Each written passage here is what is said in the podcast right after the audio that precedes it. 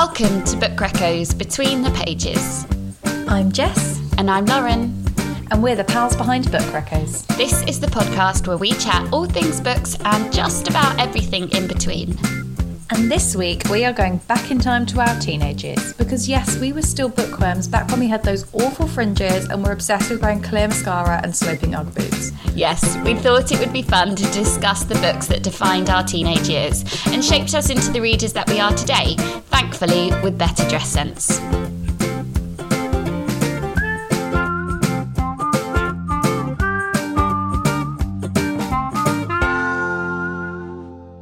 So, Jess, now that this is the first episode in June, What the hell? Can't believe it's June. How did that happen halfway through the year? Um, that aside, what was your favourite book that you read in May then? Oh. Okay. Well, one that's like immediately popped into my head because I just had so much fun reading it was Dial A for Aunties. Oh, It yeah, was- that was a good one. We bloody read that. so fun. It's like so preposterous, but also like so believable. So it's about a girl called Meddy who is on a date and she accidentally kills her date. As you do. And so she takes the body back to her mum and her three meddling aunties. The reason she's on this day is because her mum set her up like a fake dating account pretending to be her. So like you can get the gist of like how meddling they are. And bless their hearts, they try and help hide the body because they are so invested in her life. They're like, all right, we're doing this. And they also run the aunties, they all run a wedding company together because one of them is a florist, one of them is a baker, one of them is a hairstylist. So they were like, let's start this business, which I actually frigging love. Um, and so they've got the busiest, biggest wedding they've ever done, all the while they're all carrying this dead body around. It's It so is so fun. preposterous, but it is just so bloody brilliant. It it made me laugh so much. Yeah, it's so tense as well. Like I actually did a post just the other day that was like about fun crime because I'm obsessed with Yes, books that are did. like super tense but then also frigging hilarious and I don't care how far fetched they are. Like I just love it. So please if you haven't already read Dial A for Aunties for an absolute hoot. Do it. Oh, Lauren, I think I know your one, which we, it was another buddy read of ours, but I'll ask. It was was another yours? bloody read of ours. Aw. it was early morning riser, and actually, Oh. kind of links back to our conversation earlier of you and I went into Primrose Hill bookshop, and it was the lady behind the counter who had said she'd just read this book and loved it so much. So another one, another great reco from um, a From a bookshop bookseller. owner. And Early Morning Riser is about um, our protagonist, Jane, who re- relocates to a very close knit community in Boyne City. And she surprises herself by how very quickly she falls in love with this man called Duncan. And it turns out Duncan has actually slept with pretty much every female in the city. Um, and then one very fateful afternoon, Jane's life changes forever because there's a tragic accident, and her un- her family unit changes, and she has this new life that she had, you know, didn't see coming at all.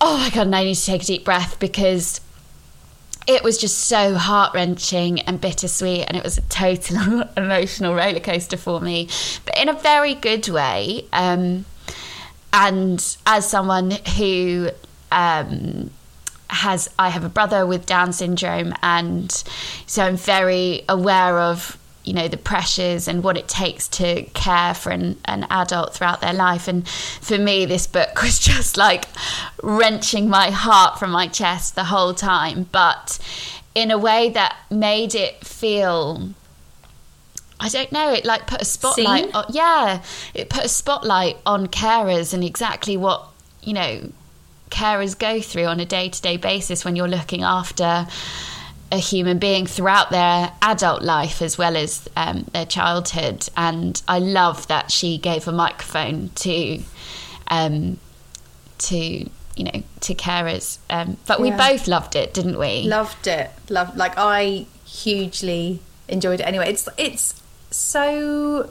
It's it's kind of like um, I read Love After Love, and it spans across quite a few years, and you just jump from year to year, and and like it doesn't matter that actually maybe you've lost two years in that time because the author just immediately brings you up to speed on the first page of the new chapter. And you're like, Yes. okay, cool. Time has passed, and this is what's happened. Great, we're in, and I really love it. Like it was so clever. It's such a gorgeous, gorgeous It book. is. And and they're like the blur. It's well, I mean, I've talked about the blurbs lying, but this one.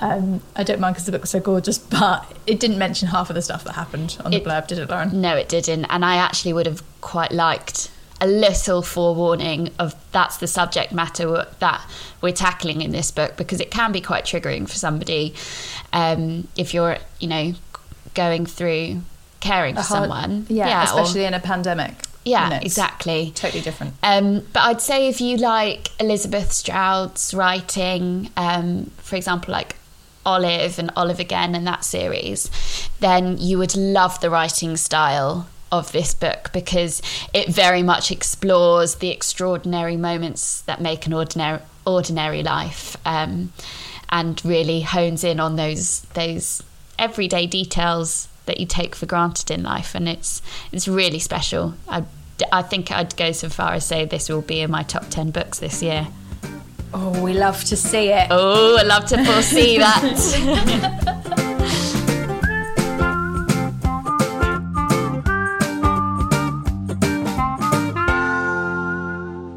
I don't remember if I told you this, but I saw this maybe on Instagram, and it's so cool. It's about how the YA genre was formed. Have you, did I tell you? no you didn't Okay, well, uh, it was female librarians, already off to a winner, and they could see that they had lots of children interested in reading coming into the library and then lots of adults, and that they were kind of losing these people in their teenage years because no libraries were actively inviting rowdy teenagers in. So they started taking books from the different sections that they thought maybe this is good for an older child and this is good for Ah. a young adult. And they made a section in, I think it was the New York Public Library and that it started to invite teenagers. And then from there people started writing books for young adults. I love How that. cool. Such a trendsetter. And of course it was a woman who came up with that idea. Obviously. So we're kicking off our discussion with this week with the books that defined our teenage years, and I feel like we both had a bit of an eclectic style to or a mix of genres that we both loved when we were teenagers. And for me, the books that really defined my adolescence was the, all and still is all of Marian Keyes' books. And I think it was my mum who introduced me to Marian Keyes.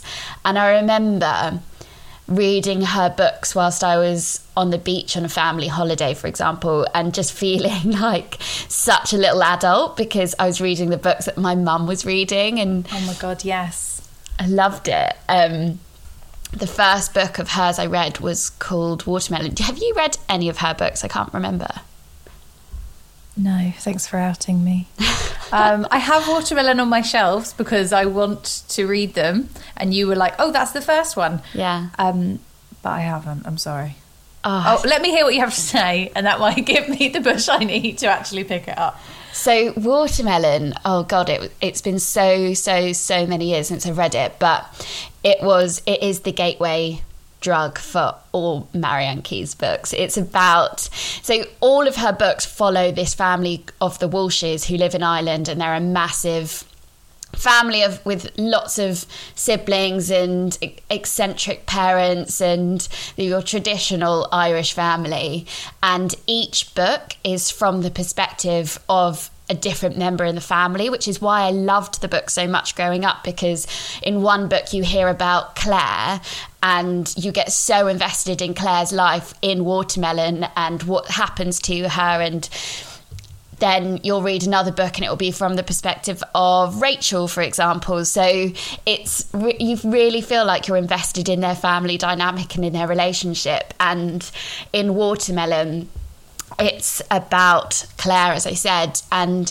she. It starts with the birth of her child, um, and it looks like from the outside that she's got, you know, everything that she could have ever wished for. She's got a loving husband, just had a newborn baby, and things are going, you know, perfectly well for her. And then one day, um, her husband leaves her, and she's on her own raising a child and you know feeling like her life has fallen apart.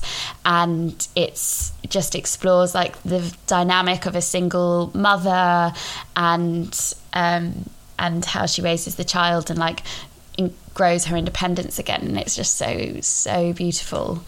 I love that. And then so then if you read like one of her other books, then it mentions Claire and you Yes. you know her backstory. Yes, Like, Claire's, exactly. Claire's doing well after everything she went through in Watermelon. Or, I you know. whatever. so you like you don't need to read them in order by any means, and you don't need to have read one book to understand another book, but um, they do like dip in and out of their lives. So you could read a different book and then hear about Claire and like, oh, that's what she's doing now. So it is. It's really wholesome. I love it. Oh, that sounds great. And actually, this makes sense because Michael Joseph sent us copies of Grown Ups. They did. And there's a family tree in the front, Yes. which is huge. So, so this makes a lot more sense to me now. I was like, oh my God, is this all in one book? I'm going to have to learn. But actually, it's because it's all of the books in a web. Sort of, because Grown Ups is her most recent book, which came out a couple of years ago. And actually, this book looks into a totally different family. It's the Caseys as opposed to the Walshes. So she's like starting started fresh. And the Casey family, um, they appear to. I've read this book before, and it's coming out in paperback. So um, it's a good opportunity to to dig into it now if you haven't already. And it's about the Casey family who on the outside appear to be this perfect extended family who are all like involved in each other's lives like the cousins the aunts the uncles. They always have really elaborate holidays and dinners together on Friday nights. But then Ed Casey's wife, Cara, gets a concussion at one of the dinner parties. And all of a sudden just starts blurting out these harsh truths about everyone around the table. And then the book sort of goes back in time to you know a few weeks months years prior to see how they laddered up to that moment and where all of those harsh truths come from. So it's like your tr- like expected complex gritty dysfunctional family ma- narrative that you can expect from marian keyes but her characters are always so real and lovable um, to the point that when i ever finish a book from her i always miss the characters afterwards Oh, so your Marian Keyes is my Sophie Kinsella. yes oh my god yes Yeah, yeah. Becky That's a great Bloomwood analogy- is analogy. actually like she's almost as much of my best friend as you are. Like I love her. Um, that's Becky Bloomwood from the Shopaholic series. For anyone that hasn't read it, like you, you so will not regret reading this series. It's so enjoyable. Becky is a shopaholic and she gets herself in these ridiculous situations that can that are usually related to her shopping habits. Um, and there's a whole series of so many books, and you know, it's her like going through marriage and having a child and getting a job and moving to America at one point. Oh my mm. god, it's so good. I actually only so I read them all throughout my teens and was obsessed. Read them lots of times actually. But then I read Christmas Shopaholic this Christmas oh, just oh yeah gone. i remember Oh my god, I just had the absolute time of my life. I was Did like, I'm back with all my friends. This is so lovely. Hi, Suze. Like literally having the best time. And, she also has so many other books outside the Shopaholic series that are so good as well, like standalone ones. And when you were reading it at Christmas time, were you transported back to your teenage years and like Yeah. what was going on in your life when you were reading them? Not so much what was going on in my life because when I'm in a Sophie Kinsella book, there, there's pretty There's much no else. outside world. yeah, like what what is life outside of the book because it's so engrossing.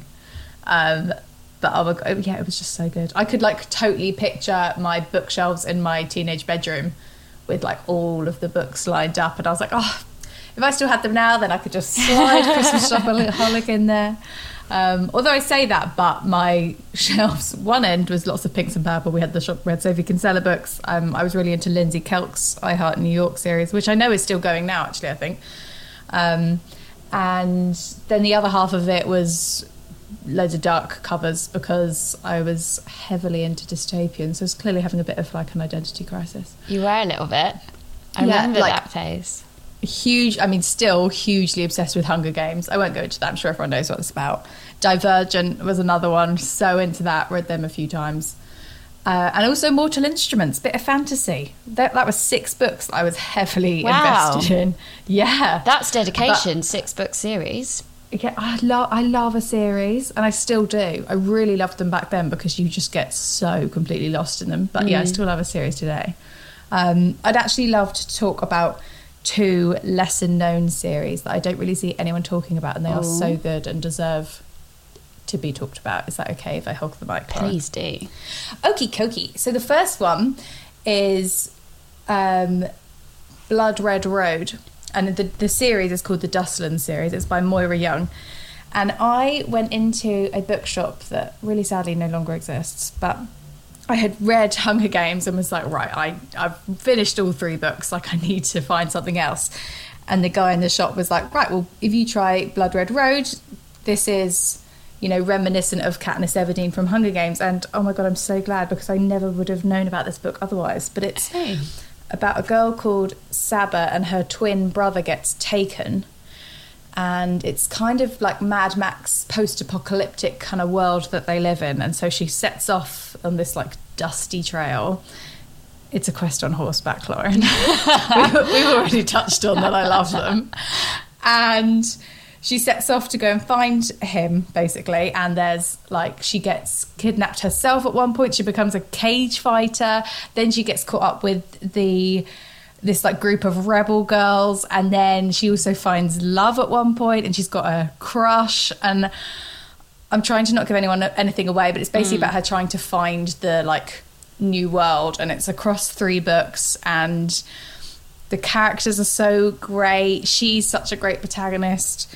I will say that it's written kind of how she talks, which takes a little while to get your head around, but I thought it was actually really cool. Like, so I'm, I pulled the book off my shelf so I could try and explain myself. So, for example, because is spelled B E C U Z. Okay. And bean, which is usually B E N, is B I N. B I N O B. Yeah, like bin. Um, which, So but I have loved to it. almost read it phonetically.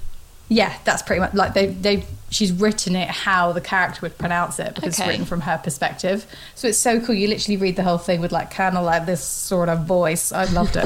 it was so great. Do you find yourself thinking in that accent then when you put the book down? I Yes. think I would. Yeah. Um, Oh, I love so that. good. And I love that you went into a bookshop and asked, I've just finished this series. I was absolutely obsessed with it. What do you recommend? Because you don't get that when you buy books online. And that is the real beauty of going into a bookstore and asking for, you know, advice on what your next read should be. Yeah. I love and it. do you know what was so great? This was a like man, maybe like 50, 60 years old, and he like knew about love that. YA books. Like how cool! Like he he knew his shit. Oh, so All good. thanks to those women Yeah, in the New York Library. um, a series actually that I quite liked growing up was Noughts and Crosses, and I'm sure many people will be familiar with the series. Um, but for those who aren't, it is it's set in an alternative reality where Sephy is a cross and she's a member of the dark skinned ruling class, and Callum is a Nought who is a white skinned or colourless member of the underclass who were once slaves to the crosses. Um, so the two Sephy and Callum have been friends like their whole lives since early childhood because Callum's family or his mother was or is um, sort of a maid in Sephy's household. So they've sort of been raised up alongside each other. But aren't really allowed to be friends. And it's when they grow older and they start forming a friendship that the world starts, you know, seeing, you know, lines where they shouldn't be allowed to cross together. And against a background of, you know, the prejudice and distrust, it's also highlighted. Um, moments of terrorist activity and of course what makes the series so great is Effie and Callum sort of build a romance together and it's so beautiful and it just gets so dramatic and there are just so many moments in that book which really made me think of the world that we live in today um, and for example there's a moment where Callum or they talk about plasters, and Callum can't find a plaster to um, match, his skin white color. skin tone. And that's only really something for the black community that has recently been confronted in our society today. So it just well, really. This is, yeah, this is why I was shocked because so you read these 10 maybe over 10 years ago yeah. and i only read them in like november just gone so oh, you were course, shocked yeah. at the time being like oh my god they don't have the right color plasters but then i was reading it in present day being like oh my god, this was written so long ago and there still isn't the right coloured plaster. So yeah. you had this like outrage at the time, and mine was that, that still nothing had been done. Yeah, and it's it's just or or something's been done, but it's not mainstream and normalised enough, which is just shocking. And for anyone who hasn't watched the BBC adaptation of oh, I haven't. Noughts and Crosses, I urge you to go and watch it because it has just been done so beautifully. And Callum and Sephy are exactly how I imagined them in the books. So it's perfect. And I really liked that they casted um, actors who aren't very well known at all. So you really did feel like these this was Sephy and Callum brought to life and there was no sort of backstory that you had for them watching them on screen. And it's just brilliant. And I think they've got the next book coming out as the TV adaptation soon Ooh. as well. Well, I wonder if they'll do book four because that was a huge disappointment. I see. But, I didn't read book four. I think I stopped at book three. Oh, well, book four is like a completely different plot. Was it? Yeah, it's. I just didn't know. I was like, what? Sorry, I was so hooked. The premise of this series is so amazing, and the first few books, like I read them. I read the first three in one weekend. It was the November lockdown, like I had no life. Oh, and there was no God. daylight hours. Wow. And then I got to like book four and I was like, can't wait, here we go. And was like, what? This is nothing to do with the rest of them. Oh no, this, what a disappointment. I know, but I do want to. So she only in like the last two years, I want to say 2019, I have no idea if that's correct, but she brought out Knife Edge. Like she she wrote the fifth book like loads of years later, and I do want to read that despite the tragedy yeah. of book four. I mean, Malorie Blackman is just an absolute hero. I think her writing is brilliant. So oh yeah, like book four was still a great story in its own right. But it just, just didn't seem to link to the didn't need to be part of the series. yeah, uh, I mean it still has like some of the characters, but yeah, for me it was like what what have you done? Okay. Um, yeah. Oh, I just love a series. You can get so lost. You oh, can. and hang on, another series I need to talk about. Yeah. That again, I, I literally see no one talking about these, but it's the Gone series by Michael Grant. Oh okay. my god, I've read this series three times, and I know I'm going to read it again. It is about a town where there's all of a sudden there's like a click, and everyone over the age of 15 disappears, and a dome builds over the town that you can't see out of. And everyone's like, what the hell is going on? So it's all mm. these kids, and they're like, they're like, what do we do now? Like, there's loads of babies. So one of the teenagers is just like, okay, well, I guess I'll start looking after all the babies. And there's another one that's like, well, we need to eat food. So he just goes into the McDonald's and started flipping burgers, and then like kind oh of, oh my god. And then he creates a currency, and like they have to all go out for jobs and like some of them become fishermen and like they all just kind of have to like start running this town. But obviously they're all teenagers so it's pretty lord of the flies which sidebar i friggin love. And they're you know obviously like some of them are like looting and doing all these things. And there is also that some of them have started to form special powers in the last few months and haven't really told anyone about it. But now they all start to need to use their powers to be able to live in this new weird world Ooh. with no adults. And then, like, what happens when you turn 15? Oh, They God, don't know. Yeah. And then people start turning 15. Like, there's six books. Six. And like at one wow. six, yeah. And at one point, like they start losing daylight, and like another an, another one, like some animals around town start like mutating, and that's like another problem they have to deal with. And oh my god, it's so good! I don't want to give anything away. You need to read them all. Like it, such an incredible series. Um, oh, I just wish everyone would read them. Yeah, I haven't really seen. No, I think because he's, I don't know, he's American author, but that, that doesn't mean much because we read loads of books by American authors, but really, really good. Love it. Yeah. Are there any YA books that you've read as an adult that you had wished to have read as a teenager? Yes, quite a few actually. I think the first one that springs to mind is The Hate U Give by Angie Thomas. I read that last year and five star. I loved it so much. It's um if you haven't read it before, it's about Star who lives in what she calls the ghetto of Garden Heights and attends school in the upper class privileged area of Williamsburg, which is a very white area. And as a result, she's having to constantly switch between those two very different worlds and therefore two very different versions of her own personality. And any feelings of like normalizing the two personas become shattered when she witnesses the shooting of her best friend Khalil at the hands of a police officer. And obviously, with everything that's going on in America at the moment with the police and shooting of um, black people, it was a book last year that, oh, it just made me feel it so rawly.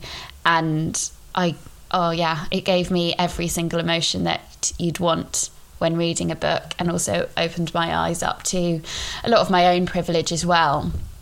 So I would have 100% have loved to have read that as a child. Yeah. And Angie Rose actually has a new book out now called Concrete Rose. Um, sorry, Angie Thomas has a new book out called Concrete Rose, which is a precursor to The Hate U Give, and it looks at her dad's life, Maverick Carter, and you know his backstory of how he got to where he is today. So I really do want to read that one this year as well. Oh my god, yeah. Oh, I love it when authors do that. Mm. You're not Oh. expecting it. Yeah. Oh, that's and uh, that probably sounds like another great one for teenagers to read. Yeah. What about you? Are there any books that you've read as an adult that you'd have loved to have read as a teen? Yes, I read um, Full Disclosure by Camryn Garrett. That is about a girl called Sonome, who uh, Sonome, Simone, who is HIV positive, and she Oh, has right. to flee from her old school because everyone found out. So she's at this new school. She doesn't want to tell anyone, and it's going really well for her. There's like a boy that likes her. She's involved in the um, the like musical at the school, and then she starts getting anonymous notes in her locker threatening to expose her. And firstly, it's hugely enjoyable. There are so many references to musicals because she loves musicals. So that's so great. But I think talking about HIV in a YA book was just so clever because I learned so much I didn't know. And I've gone on to read other books. Like I read um, The Great Believers, which is an adult, adult book about, um, it's set around the time of like the Stonewall riots. And like I already knew so much about HIV because I'd read a YA book that explained it all really clearly and like with all the necessary emotions. And so Love now that. I'm reading other books and I'm like yep totally know about that. So uh, like I think anyone any age should read it. Obviously it's set in a high school and like there's a lot of like teenage drama in it but for all the knowledge that you can gain from it I think it's definitely one for adults to read. But then equally like so great that loads of young adults can learn about this so early on and in such an enjoyable way. Such a good book. Yeah, I, I really love that. And I love that books, particularly when you are a young adult, can be the sources where you do get such important life information from that isn't necessarily being taught in the way that it should be in your classes at school. Yeah. And they're just, you know, you don't want to have an awkward conversation on HIV with your parents, maybe, but you can get the information from a book and also be immersed in like a really empathetic storyline around it as well. I think that's really powerful. Yeah. Oh, it's so good. That's a reco. Everyone go buy that book. Yes, hugely that, enjoyable. That sounds great. um, there are also then some books that aren't classified as YA, but would be good for teens to read, and the book that I immediately think of is Stronger by Poorna Bell because yes. I wish teenage me could read that book. There were so many. You and I have already spoken at length about this book a lot, and yeah, like a 25 minute IGTV on our Instagram. So yeah, so please, you can all go and check that out. We can put that in the show notes actually, so oh, you can go and watch that because we do dig into so many of the incredible topics that Poorna explores in that book in further detail. But I, yeah, it was just such an empowering read around the psychology of working out and getting stronger and what stronger means for a woman. And you know you you sort of call a woman who's strong someone who is mentally strong but why do we not um, associate strength as in physical strength with women? And that's very much the topic that she explores in that book throughout. And it was yeah. just I'd love to have read that as a as a kid yeah, and it's also so inclusive. Like she yeah. covers every single topic. So she covers uh, race, age, ability. Then she also discusses the importance of mental health. Like literally, name a woman, mm. she's covered in this book. She's represented. So, yeah, yeah. Like, and so I feel like if you were a teenager and maybe you were going to go to the gym for the first time, I don't know, you'd go in being much less judgy yourself and mm. also like okay well i know i have a place here even if i am one of these you know different ability different size different age whatever it might be. Oh it's just so good. We could actually talk about it for ages maybe. I would happily talk to you yeah i really could. I even so we got sent proof copies and now i have the finished copy like had to buy that. Absolute no brainer absolutely. Um Oh, another one. We actually, which we actually read around the same time in um, March. If you went, if you didn't follow us on Instagram or weren't at the time, for reading, we we celebrated International Women's Day for a month and only read books written by women. Um, so we found we read Stronger that month, and then we also read mm, another absolute favourite, Ordinary Wonder, which we we could also talk about for years. Which we try and narrow it down, but it's um, it's set in Nigeria and it's a coming of age story about Oto who is an intersex twin who's forced to live as a boy despite knowing in their heart that they are a girl, just like their twin sister. Um, Oto believes that by doing well in school, they'll be able to get a scholarship to study in America, where there is the science and medicine for the surgery that could help them. So I guess because it's teenage years and mm. set in a school that just really lends itself to YA, doesn't it? Yeah, totally. And also like forming your identity and if you're not sure yeah. about whether you've been born into the right body that it's okay that is totally normal and if you're feeling like if you're when you're feeling not normal reading it on page just helps to normalize your own experience and yeah. Oh yeah, especially with the supportive characters that are yes, in this book. So. Like I feel oh. like it ah. might make people feel braver or have more courage yeah. in themselves. Honestly, like there is a character in this book who is like Mr. Honey. Yeah. Uh, Miss, like yeah, like you know, Miss Honey, Honey, from Miss, Miss Honey and from Miss... Matilda. This is Mr. Honey. he's just so supportive and goes above and beyond what's expected of him as a teacher. Oh, we love him, Mr. D. We all need Mr. D in our lives for sure. Yeah, it's honestly such a good book. It's like so heartwarming and then so terrifying and sad yeah. in other places. Like it's just the perfect balance. Oh, what a book. What a book.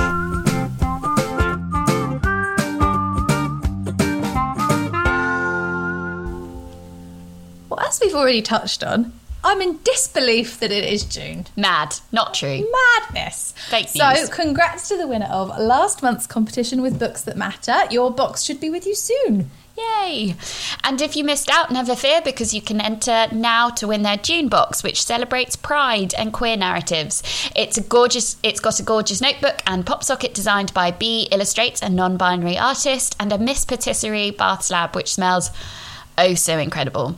Of course, you need a snack too, so there's a huge bag of ballers, which are vegan chocolates. And you love a bit of vegan chalk. Mm-mm. Of course, there is a book in the box. Oh, yes. And this book is How Much of These Hills is Gold by C Pam Zhang, which follows two siblings who are growing up in the gold rush era and they're discovering their identities. And it sounds flipping amazing. I cannot wait to read it. So, if you want to be in with a chance of winning, there are two ways to enter. If, like me, you get your podcasts on Apple Podcasts, then subscribe, leave a rating and review, and make sure you use your Instagram handle as your nickname on the review so we can contact you that way. And if, like me, you listen on Spotify or anywhere else, then follow the podcast on that platform and share a screenshot on your Instagram stories tagging at Book Reccos so we, we can count your entry that way. Entries for the June box are open until the 28th of June, and the winner will be announced on our Instagram on June 30th. Remember, if you're listening to this at a later date, then you won't be entered into this month. But good news, it's a monthly competition, so we'll enter you into the current month's box. Good luck!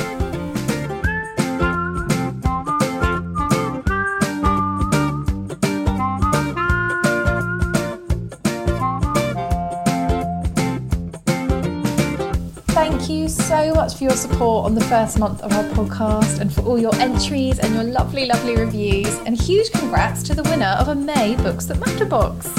Yes, thank you so much for listening. If you enjoyed today's episode, then please subscribe, rate, and leave us a review. It costs you nothing, but it genuinely means the world to us to know that you've enjoyed it. And of course, you can share it with your reading buddy too. And you can give us a follow on Instagram at Book Reccos for, funnily enough, more book recommendations. See you next week.